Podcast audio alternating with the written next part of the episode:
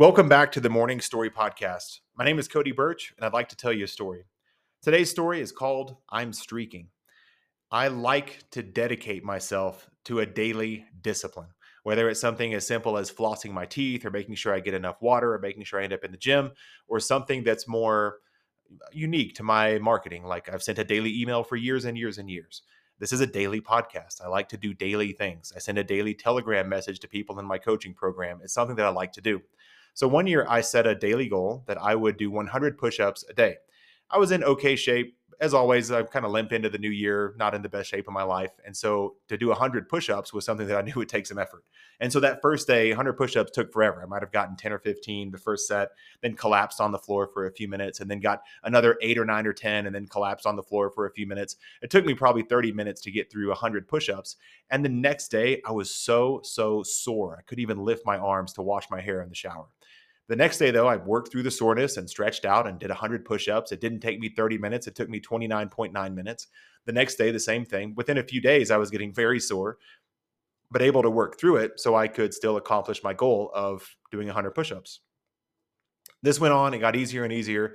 And probably by the end of January, end of February, I was able to do 100 push ups pretty easily, not quite in one dedicated set, but I was doing sets of 25 or 40 for the first time, then rest for a little bit, then do another 25 or 30, then do the last 25 or 30 and be done. It was pretty efficient. I did it at night before I went to bed. And my, I remember one of my kids, my oldest son, Jacob, he started to get into fitness as well. And he was watching his dad do push-ups every night. You know, we're watching TV or the, the evening is winding down in the Birch house. I'm doing push-ups. And I remember a few times him saying like, dad, some of those didn't count. Like you didn't go far enough. Your chest didn't go far enough to the ground. You got to go all the way down. So I was like, all right, I'll do better slower push-ups you know then i worked on my form and i got better and i got better. Well by april i was really good at it. The push-ups came easy and if you're into health and wellness or you're into any kind of like physiotherapy or uh, personal training or physical therapy types of things you might know what happens next. By april and then especially in may my left shoulder was killing me it was like I had pinched a nerve. Like anytime I tried to lift my arm a certain way or lift my arm above my head to do some kind of vertical press in the gym or just something like that, it hurt so bad. It was a shooting pain that caused me to have to stop and put the weight down and go do something else. So next thing I know, I'm doing these lighter weight, lower weight exercises in the gym because I didn't want to make that pain alarm go off in my left shoulder. It was in the back of my left shoulder. It hurt so bad. So I was modifying my workouts now, not being able to do quite as many things but I still did the 100 push ups. The push ups didn't quite bother me. That push up motion wasn't bothering my left shoulder as much as lifting something over my head or anything really above 90 degrees on my left shoulder was, was okay. So I kept doing the push ups, kept doing the push ups, but the pain got so bad in my shoulder that eventually I went to see a physical therapist and the physical therapist right across the street from my house. Uh, I can walk there. So I walked over there and said, "Hey, doc, my shoulder is killing me." I don't know if you're supposed to call a physical therapist doc or not, but just just to be safe, if they're in a medical facility, I'm just going to assume they're a doctor. Whether they're a nurse, physical therapist, doesn't matter. You wear a lab coat, you work in a medical office building, I'm going to call you doctor. But I digress. So I go in there and say, "Hey, my left shoulder is killing me." And they were examining, like, "Well, did you fall on it? You know, did you tear anything? Did you have you been doing anything? Did you hurt it water skiing? Did you go uh, downhill skiing? Did you try snowboarding? Did you go to a trampoline park? All these things. I'm like, no, no, no, no, nothing crazy. I'm just doing my doing my normal routine. I'm, I'm uh, lifting weights. I'm walking. I'm doing the elliptical. I'm playing with my sons. I'm hanging out. I'm trying to stay healthy and fit. I'm doing 100 push-ups a day. And they looked at me and they're like, wait, what'd you say? And I said, well, I'm doing 100 push-ups a day. I want to stay in good shape. It's the thing I've been doing. How long have you been doing that? I've been doing it since January 1. I've been doing it for five months now. And they looked at me and kind of shook their head and thought, all right, we've identified the problem. The problem is you're doing 100 push ups a day.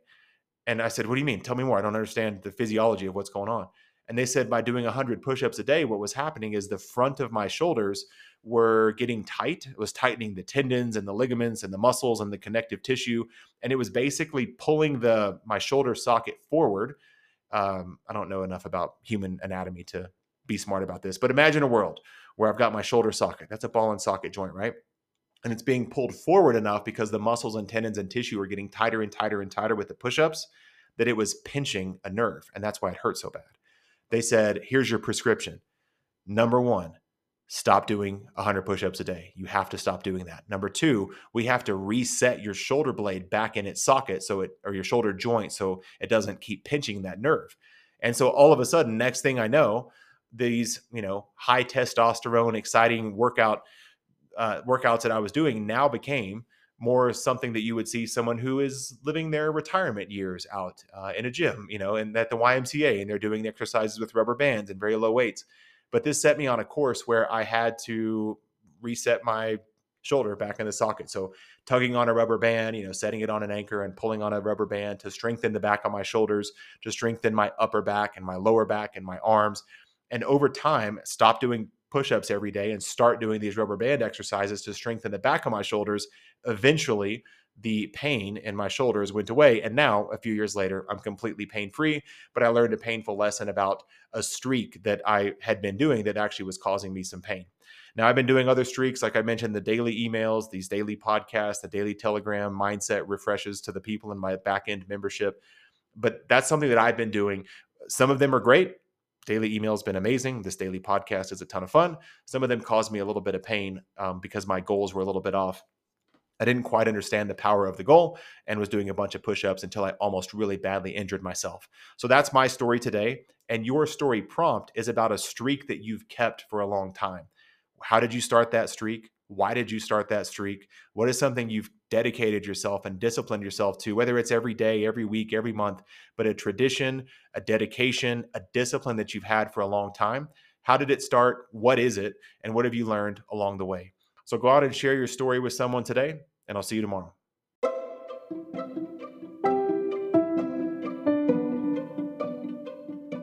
Thank you for listening to the Morning Story Podcast. If you'd like more story ideas, go to 202storyideas.com. That's 202storyideas.com. And if you'd like to get better at storytelling so you make more sales, go to storymagnetworkshop.com. Thank you for listening, and thank you for being part of my story.